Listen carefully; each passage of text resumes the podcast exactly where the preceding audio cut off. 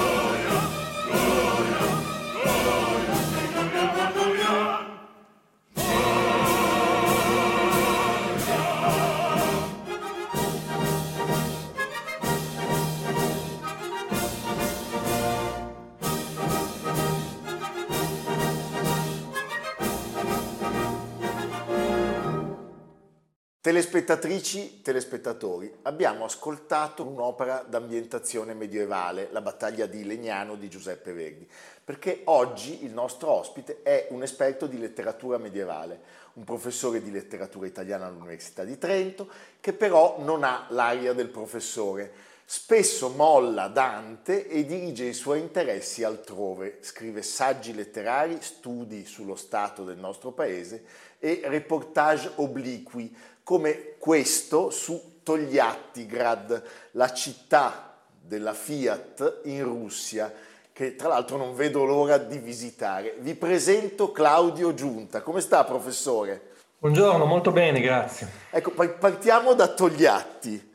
L'ho trovata una scelta stupenda, la fabbrica della Fiat, con delle foto tra l'altro bellissime di Giovanna Silva, bellissime. Allora, la città nasce, cioè prende questo nome nel 65, giusto? Sì, muore, muore Togliatti e la battezzano subito Togliatti.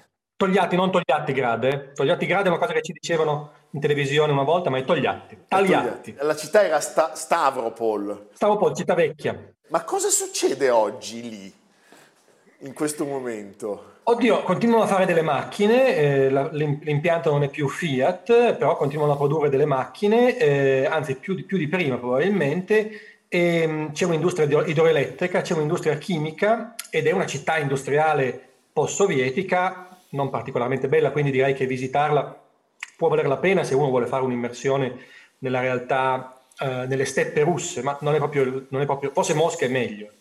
Però è molto interessante perché è una città industriale cresciuta, nata negli anni 60, fatta in parte da italiani e quindi di qui l'interesse della, della visita e delle fotografie. Ma l'elemento che ha portato la sua attenzione a Togliatti è legato a un suo zio, è giusto? Sì, in parte sì, sì cioè nasce da, dal fatto che io sono torinese e quando ero piccolo in famiglia, a scuola e nel quartiere, io abitavo a Santa Rita, che è un quartiere vicino a Mirafiori, sì, sì, dove, certo. la fabbrica, dove c'era la fabbrica, si parlava continuamente di questi zii, padri o nonni che erano stati a Togliatti e c'era una specie di mito. E allora io per molti anni ho pensato mm, che c'era anche mio zio che partecipò a quell'impresa. Quindi per qualche anno ho detto, beh, sarebbe carino tornare in quei posti e vedere come sono andate le cose. Allora, dato che collaboro con, con, la casa editrice Humboldt, che è una piccola casa editrice eh, milanese, con Giovanna Silva, con cui avevo fatto già un libro sull'Islanda, ci siamo detti, dopo l'Islanda cerchiamo un altro paese desolato e peggio dell'Islanda c'era solo Togliatti, quindi siamo, siamo andati lì. Beh, le, devo dire, guardi, le foto sono un vero, un vero regalo. Ecco, e suo zio partì un sabato sera da Porta Nuova, è così? Dunque, queste sono memorie familiari su cui non posso giurare, però c'era un solo treno per andare eh, a Togliatti per l'est Europa poi per Mosca e poi da lì girare verso sud. E quindi fu un viaggio molto lungo. Ma in famiglia se ne favoleggiava perché non erano anni in cui si viaggiasse molto e la mia famiglia non era una famiglia internazionale diciamo. Quindi c'era questo zio che aveva fatto il grande viaggio e quindi aveva una sua allure internazionale che si spendeva nelle occasioni sociali, eh, però in realtà non è che aveva, si fatto molto, l'aveva messo sul treno a Torino ed era sceso a Togliatti e lì era rimasto sei mesi, eh, un'esperienza che io francamente non, non, non, conosco direttamente, che ho ricostruito attraverso memorie familiari e chiacchiere con i parenti. Insomma. Bellissimo. Abbiamo un breve contributo. Dunque, Astariti è il primo della classe. E Vivaldi che fa? Mette 6 in italiano e 6 in storia. Oddio, ma comincia con l'accademia. Preside, Astariti non è bravo. Astariti è un primo della classe. Astariti non c'ha i capelli tagliati alla moicana, non si veste come il figlio di uno spacciatore, non si mette le scarpe del fratello che puzzano. Astariti è pulito, perfetto. Interrogato si dispone al lato della cattedra, senza libri, senza appunti, senza imbrogli, ripete la lezione senza pause, tutto quello che mi è uscito di bocca, tutto il fedele rispecchiamento di un anno di lavoro. Alla fine gli metto otto, ma vorrei tagliarmi la coda. Perché aspetti, tagliatela. Ma perché? Ma perché a Sariti è la dimostrazione evidente che la scuola italiana funziona solo con chi non ne ha bisogno. Ah. Il film La scuola di Daniele Lucchetti è un film del 1995 ed è spesso un punto di partenza per noi, per la comprensione dei problemi della scuola italiana. Secondo lei ha ragione quando dice la scuola funziona solo per chi non ne ha bisogno? No, ma sono quelle frasi un po' a effetto che nei film vanno benissimo, eh, però che, che, dire, che, non hanno particolare rilievo o caratura eh, così teorica o razionale, insomma la scuola funziona se funzionano i docenti, a volte uno è fortunato e trova dei docenti bravi, a volte li trova sbagliati. Eh, certo, è ancora una scuola che, come, come dire, la vita umana dipende più dalla, dalle famiglie in cui si nasce che dalle scuole in cui si va, purtroppo. Quindi chiaramente ci sono dei privilegiati e altri che fanno più fatica. Però io credo che la scuola italiana sia piena di persone intelligenti e che in generale aiuti anche quelli meno privilegiati ad andare avanti. Quindi sono meno pessimista e meno amaro di quel, di quel giudizio. Insomma. Bene, abbiamo bisogno di questo ottimismo. Ecco, però insegnare è un mestiere oggi difficilissimo. Su questo siamo d'accordo. Sì, non credo sia mai stato facile, non, non, è mai stato ben pagato. Oggi è particolarmente difficile perché ci sono, come dire, altre agenzie educative che premono e quindi la scuola non è più l'unica fonte di istruzione e di informazione, ma è una delle tante. E poi forse la categoria era molto più rispettata, questo possiamo dirlo considerata. Forse un po' di più, non so se fosse veramente rispettata. Se uno si guarda per esempio il maestro di Vigevano con Sordio, legge eh. Mastronardi, capisce che la categoria non è mai stata particolarmente apprezzata, se uno vede i film di Fellini. Quindi negli anni 70, primi anni 80 c'è stato, c'è stato un momento di, di, di, di, riflessione sulla scuola molto, molto acuto, specie da parte della sinistra, eh, che poi mi pare sia un po' naufragato. Quelli erano anni forse migliori da questo punto di vista, però è stata una parentesi. Ecco, è stata introdotta l'educazione civica dopo un trentennio.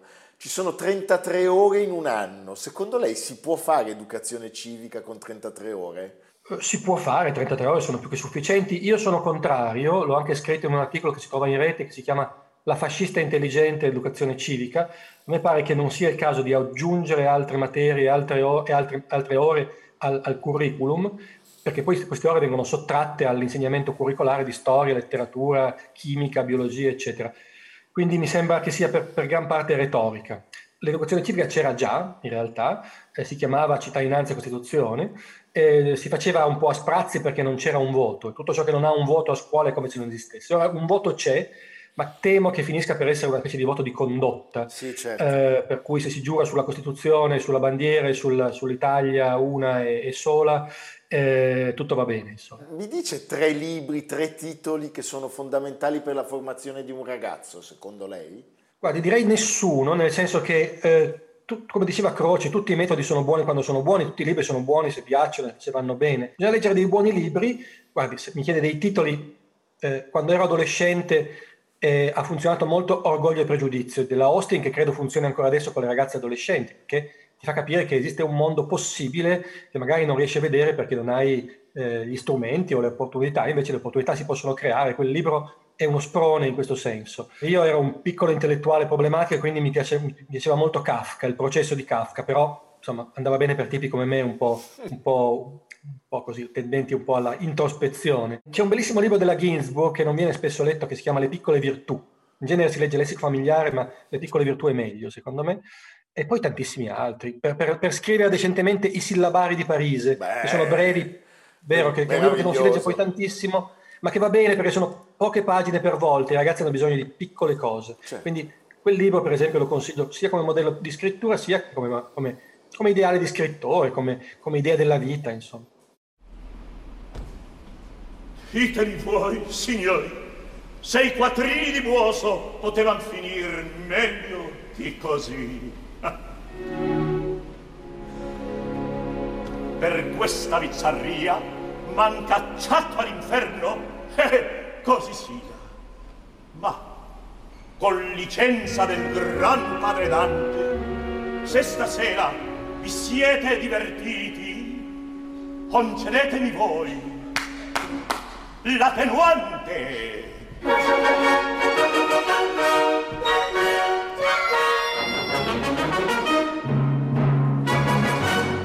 Il 2021 è l'anno di Dante, eh, si spera che sia più fortunato lui di, del povero Raffaello o di Beethoven che la pandemia ha, devo dire, un po' vessato. Speriamo che Dante e Napoleone possano avere un po' più d'attenzione, anche se vediamo già che con la, Napoleone ci sono una serie di problemi legati ad alcuni atti politici del suo impero. Nel caso di Dante, perché secondo lei continuiamo a leggere la commedia? Perché dobbiamo leggere la commedia, se dobbiamo farlo? La risposta più banale è che eh, la facciamo leggere a scuola uh, in dosi, secondo me, anche eccessive. Cioè, se noi togliessimo Dante dalla scuola, molto probabilmente nessuno ne parlerebbe. Cioè, le letture dei, degli italiani uh, adulti sono in genere molto legate al canone scolastico. Lo leggiamo perché si legge a scuola e, e lo rimpiangiamo perché in genere rimpiangiamo la nostra adolescenza scolastica. Quindi, più che Dante, siamo nostalgici di noi giovani. Si possono dare molte risposte. Io ne do una un pochino strappalacrime.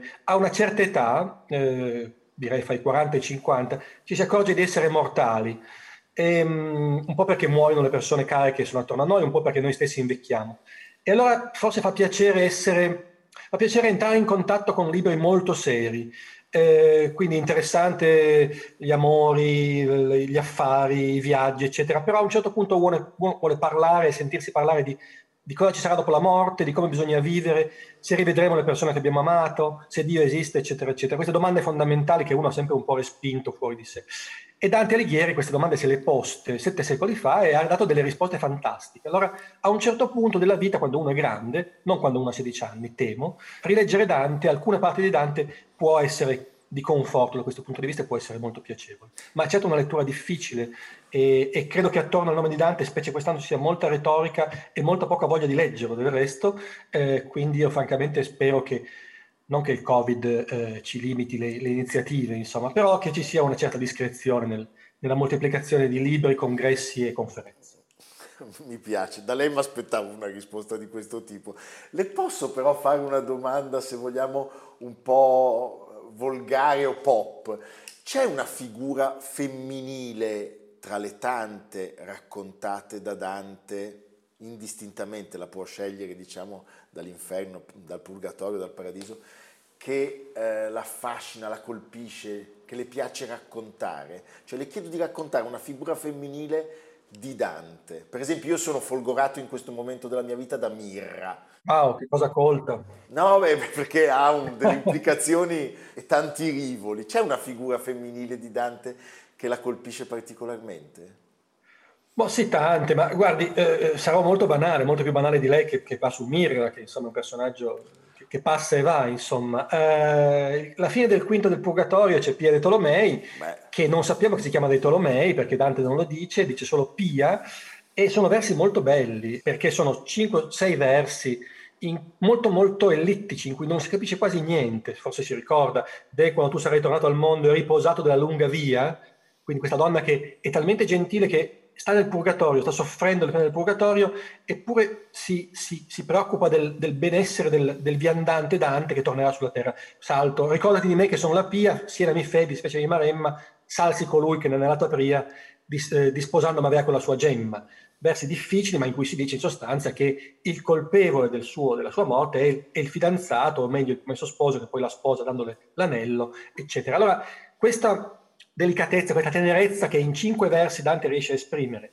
E questa ellitticità, cioè questo mistero sulla sorte del personaggio che poi viene un po' sciolto e risolto dai commentatori antichi che ci dicono qualcosa sul personaggio, a me piace moltissimo perché, eh, come dire, compendiare un destino in questa maniera in cinque o sei versi non è da tutti, anzi direi che non è da nessuno se non appunto da Dante Alighieri. Posso dirle che per una rete musicale è una risposta perfetta perché da Donizetti a Gianna Nannini abbiamo materia per eh, come dire, continuare in questo flusso bellissimo. Certo. Senta, le chiedo una cosa eh, legata a un'altra sua passione, a un'altra sua attenzione letteraria, Matteo Renzi. Cioè, lei ha dedicato ben due pubblicazioni, lei studia da anni Matteo Renzi, perché eh, quando era solo sindaco di Firenze eh, lei scrisse un saggio, Una sterminata domenica, e poi nel 2015 essere hashtag Matteo Renzi per il mulino. In questo momento Matteo Renzi, devo dire, con un colpo di, di, di politica vera, ha, ha veramente eh, sbaragliato il campo e eh, ci ha offerto, come dire, una via che non vedevamo. Secondo lei è superabile in politica questa antipatia che genera un uomo che comunque è un cavallo di razza, perché questo è innegabile? Ma sì, premetto che io nelle cose che ho scritto non mi occupo di politica perché non me ne intendo molto. Sono di quei rari italiani che, che ammette di non intendersi molto di politica, cioè non mi interessa nemmeno molto, francamente. Quello che mi interessa di, di, dei politici italiani è,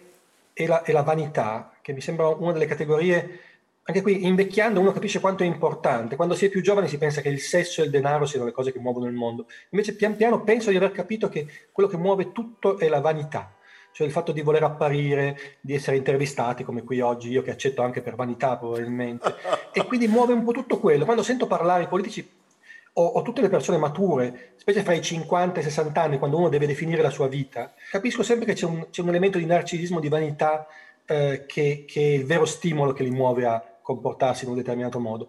Quanto a Renzi, io devo dire un po' cambiato il mio giudizio. All'inizio ero veramente molto respinto dal suo atteggiamento, che rimane insoffribile, devo dire, per una persona che abbia un po' studiato. Lo vedevo qualche giorno fa da, da Vespa, porta a porta. Mi sono detto che forse bisogna un po' superare questo pregiudizio da intellettuale eh, occhialuto e, e, troppo educato e, e, e, capire che la politica è anche quella roba lì, insomma. E quindi il mio giudizio è un po' cambiato. Nel libro ero anche ero un pochino più gentile nei suoi confronti, anche se lo prendevo in giro per i modi che ha. E adesso devo dire, beh, constato il fatto che ah, si sia mosso con molta intelligenza in quest'ultima occasione. Poi gli italiani premiano molto il successo, quindi superabile è sicuramente superabile. La prossima sciocchezza che farà passerà di nuovo dal 40% al 2%. Questo è un paese molto volubile, il che forse è giusto. La democrazia deve essere un, un, sistema volubile in cui un giorno si può votare uno, un giorno si può votare l'altro. Questo mi conforta molto. Quello che temo, semmai, sono gli schieramenti troppo netti, cioè i fascisti e i comunisti, che mi sembrano etichette stupide. Dopodiché, boh, sul momento presente non saprei cosa dire, però se dovessi scrivere un terzo atto della, dell'eventuale trilogia su Renzi, lo, lo, lo, lo concentrerei sulla, sulla vanità, sul, sul voler esserci. Tra l'altro abbiamo visto un caso di vanità pazzesco nel premier uscente, cioè il caso Conte... Beh sì, quello però è, tal- è talmente evidente, quasi così fisionomicamente evidente. sì, sì, sì, sì, sì. Fantastico.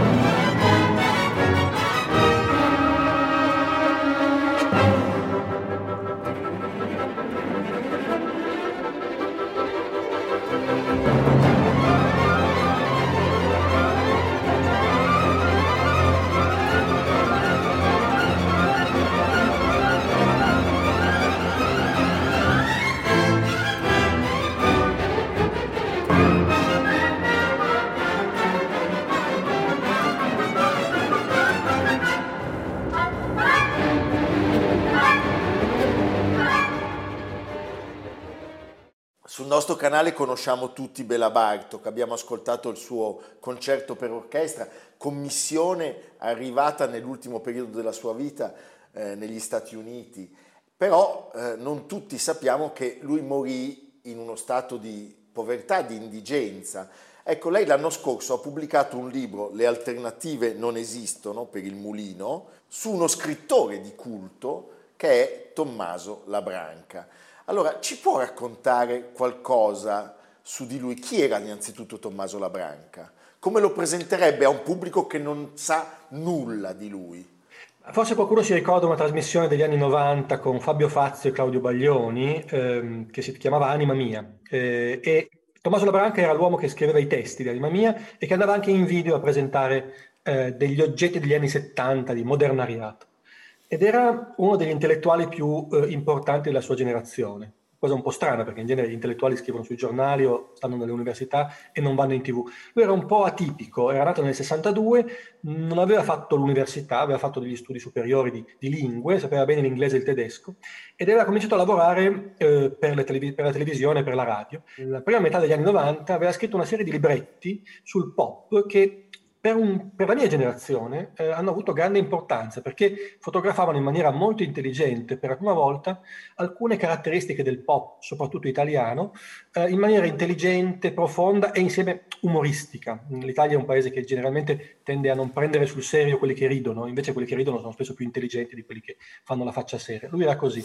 Quindi nei, negli anni 90 ha avuto una importanza notevole, specie a Milano e specie in un certo ambiente di intellettuali, ha scritto alcuni contributi, alcuni libri bellissimi, usciti in parte da, da Inaudi, in parte da Castelvecchi, poi è stato un po' dimenticato, in parte perché lui aveva un carattere un po' difficile, in parte perché l'Italia, specie l'Italia dei giornali, della televisione, degli intellettuali in genere, è un paese con dei, dei seri limiti, insomma, di comprensione, molto attardato, molto retorico, molto conservatore, e, e nel 2016 è morto improvvisamente, probabilmente di infarto, ma dopo essere stato dimenticato ingiustamente da dallo, dall'establishment culturale italiano. Allora nel mio libro ho cercato di rimetterlo sulla mappa eh, sperando che qualcuno si decida a ristampare i suoi libri.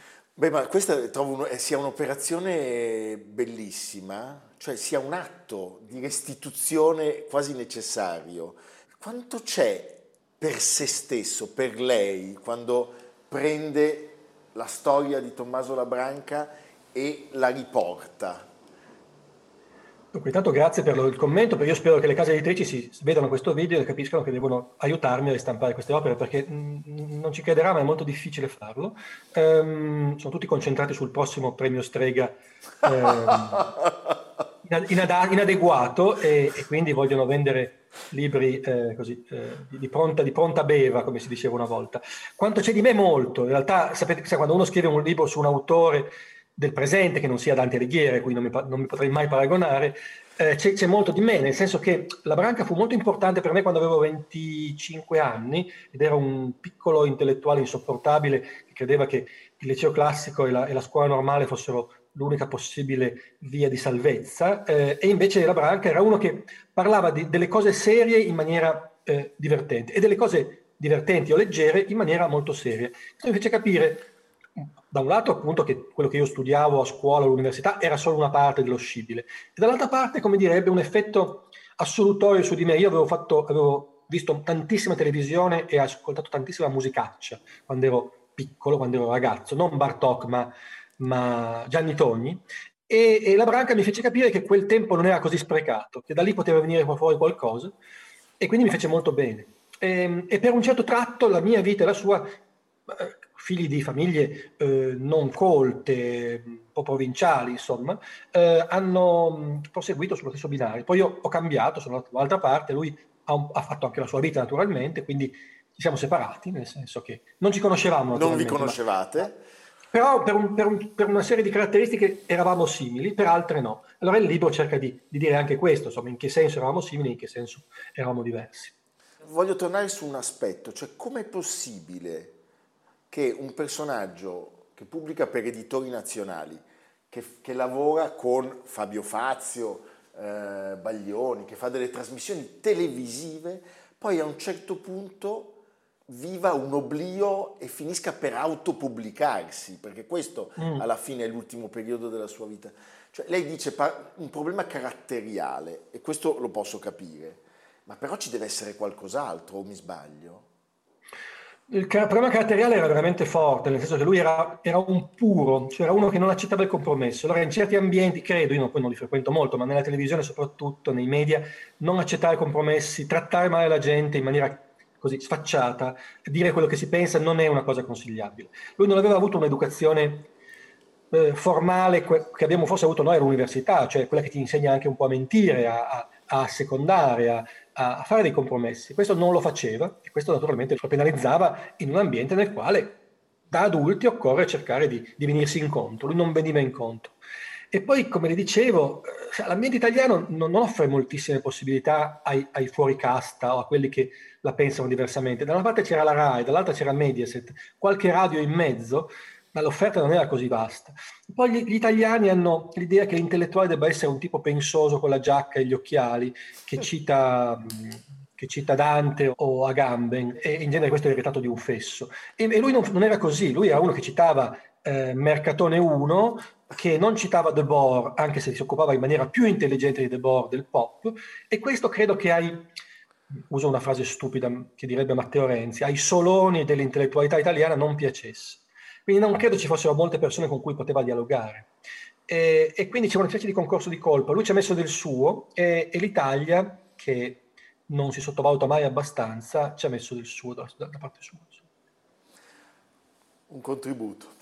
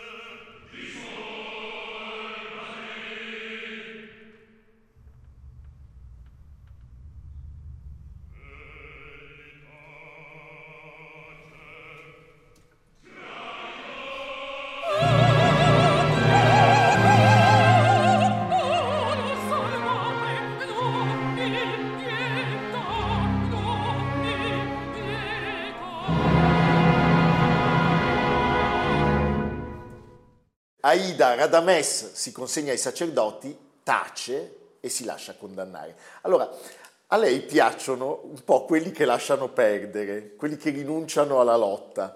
Ecco, c'è un perdente che più di tutti la affascina? E guardi, in questa cosa io sono assolutamente sulla sua lunghezza d'onda. Eh?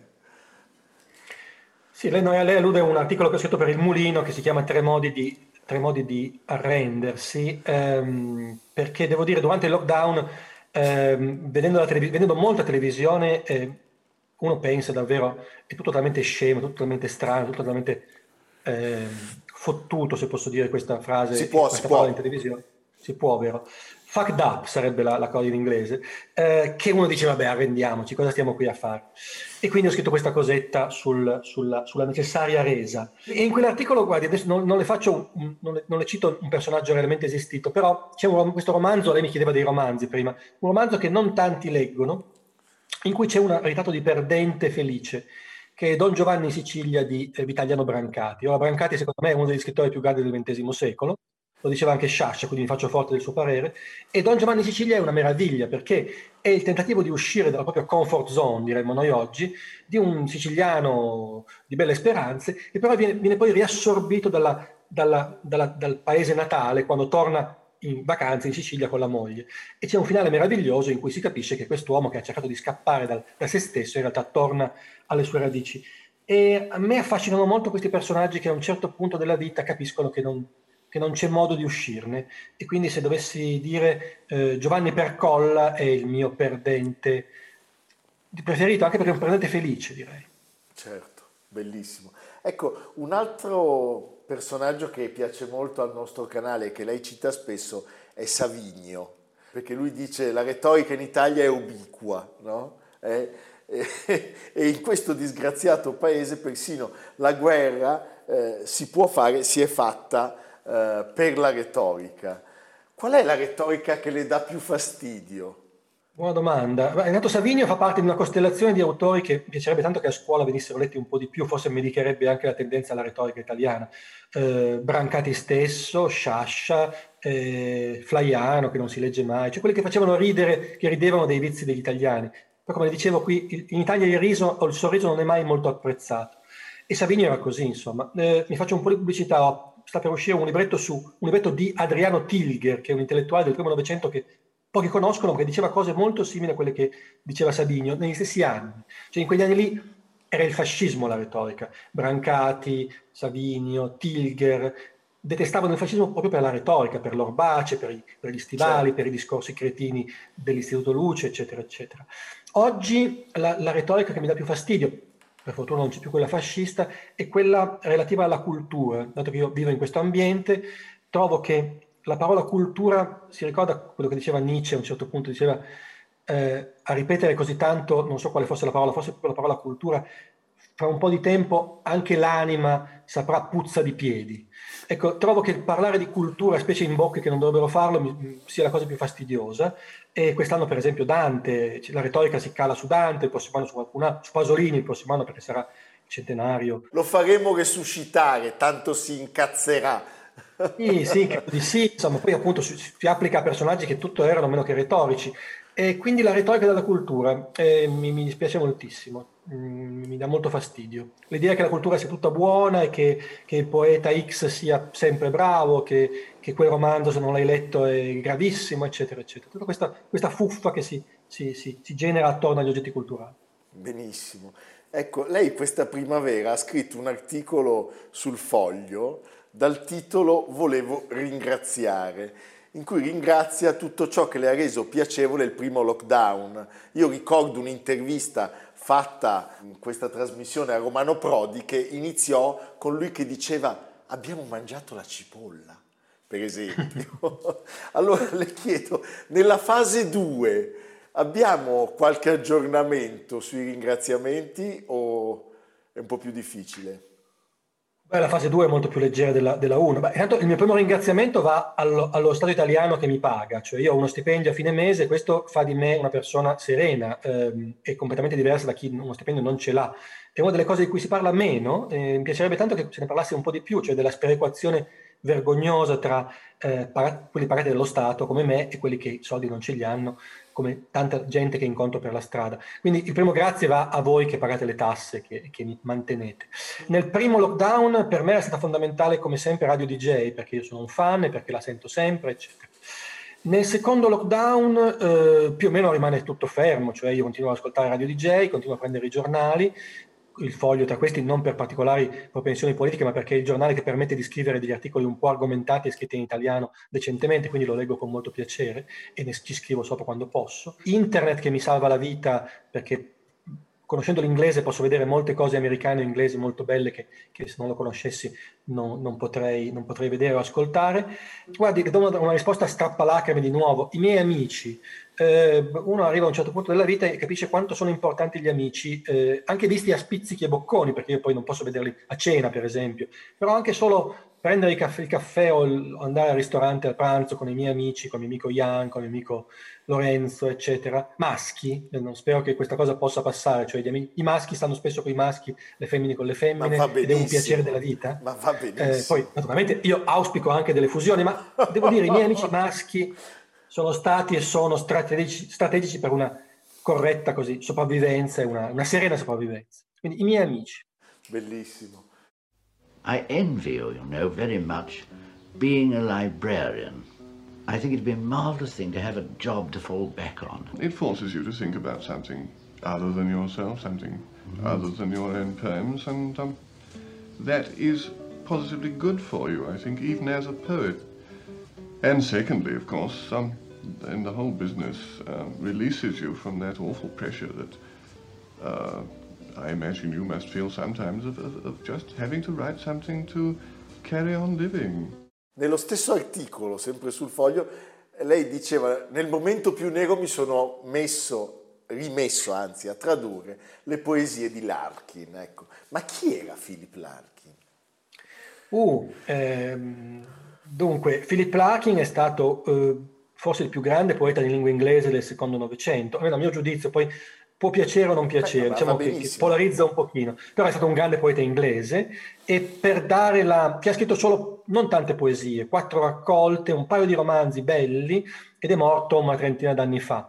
Eh, e ha fatto per tutta la vita il bibliotecario in una um, cittadina del nord dell'Inghilterra che si chiama Hull. ed era un personaggio strano che scrive poesie molto amare e molto pessimiste, quindi durante il lockdown forse la cosa da non fare era tradurre Larkin, ma in realtà poi alla fine c'è un effetto catartico per cui uno vede il, dire, il pessimismo degli altri e diventa ottimista per, per, reazione.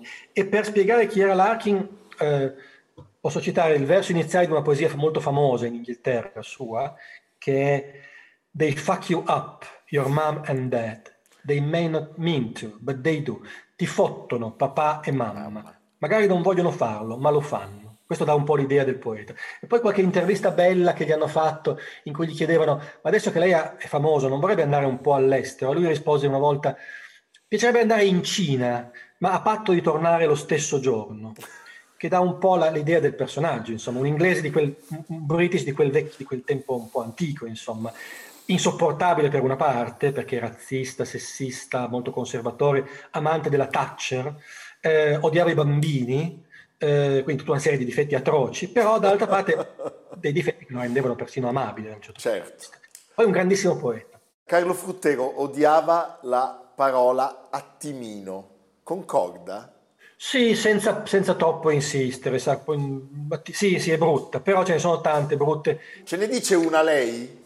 Oh beh, oddio, eh, territorio, eh, che sento rimbalzare continuamente per ogni scemenza possibile. Mamma mia! Interessare territorio. Non se ne può più. Eh, non se ne può più. Se... Dopodiché non mi piacciono nemmeno quelli che sono schizzinosi, che dicono ah, questa parola non si può usare, questo non si può fare, col ditino alzato, insomma, non bisogna nemmeno esagerare. Però certo di parole brutte la televisione, i media ne usano tante, ma perché la comunicazione è talmente pletorica che, che, alla fine succede per forza, insomma, che alcune parole entrino in circolo. Ma poi per fortuna se ne vanno anche. Attimino andava molto di moda ai tempi di Fruttero, adesso molto meno. Si ricorda Bestiale negli anni 70? Non c'è più. Quindi sa, poi alla fine muoiono questi, questi, queste brutte bestie. Se ne vanno.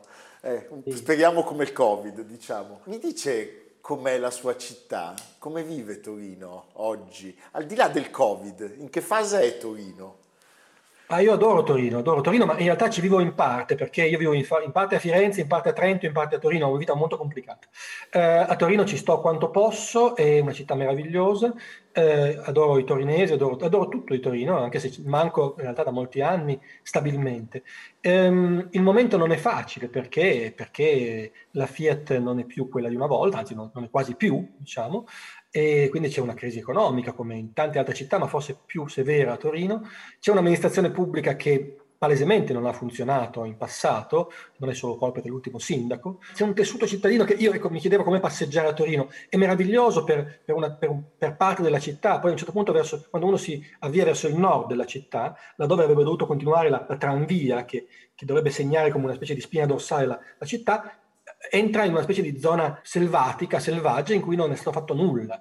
Quindi secondo me la cosa da fare sarebbe avere, la cosa auspicabile è avere un'amministrazione che pensi ai quartieri un po' periferici della città. C'è molta retorica su questa periferia da riscattare.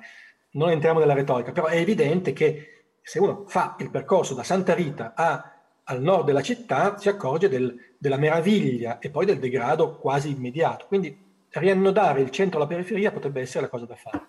Dopodiché Torino resta meravigliosa anche se abbandonata dai suoi amministratori. Forse, anzi, più l'abbandonano meglio è. Però insomma, no, non si può fare naturalmente e, e, dato che l'industria è un po' scappata, occorrerebbe avere delle idee e degli amministratori intelligenti che, che, che, che fossero semplicemente un po' saggi e un po', e un po capaci di gestire una città con grandi potenzialità eh, ho visto un assessore l'altro giorno che postava un manifesto anti, antisemita. Se uno poi ammette al potere personaggi simili, è ovvio che poi le conseguenze si fanno sentire. Quindi basterebbe portare delle persone eh, che sanno l'italiano e che non dicono stupidaggini, che, che, che hanno letto qualche libro in vita loro, ecco. non, non di più di questo. La storia che mi ha più colpito di questo episodio è che è stato ripreso soltanto da quelli colpiti, cioè il gruppo Jedi, per intenderci. Ah, certo. Ma gli altri giornali non ne hanno parlato.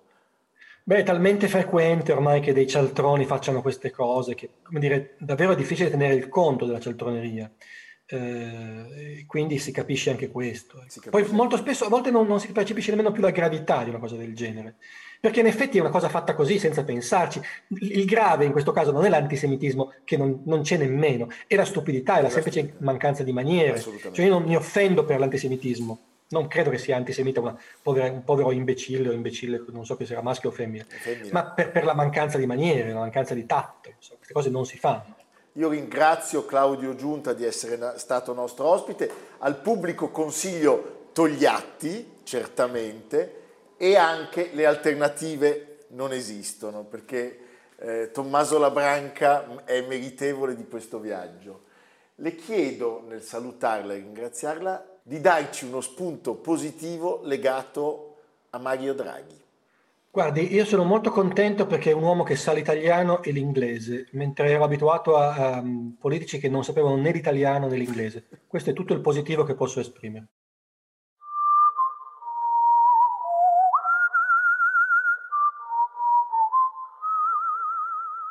Piero Maranghi conduce Va Pensiero, Parole e Futuro. A cura di Samantha Chiodini e Jacopo Ghilardotti. Realizzato da Patrick Gallenti, Simone Manganello, Valentino Puppini. Una produzione classica HD, Sky Canale 136. In collaborazione con Intesa San Paolo.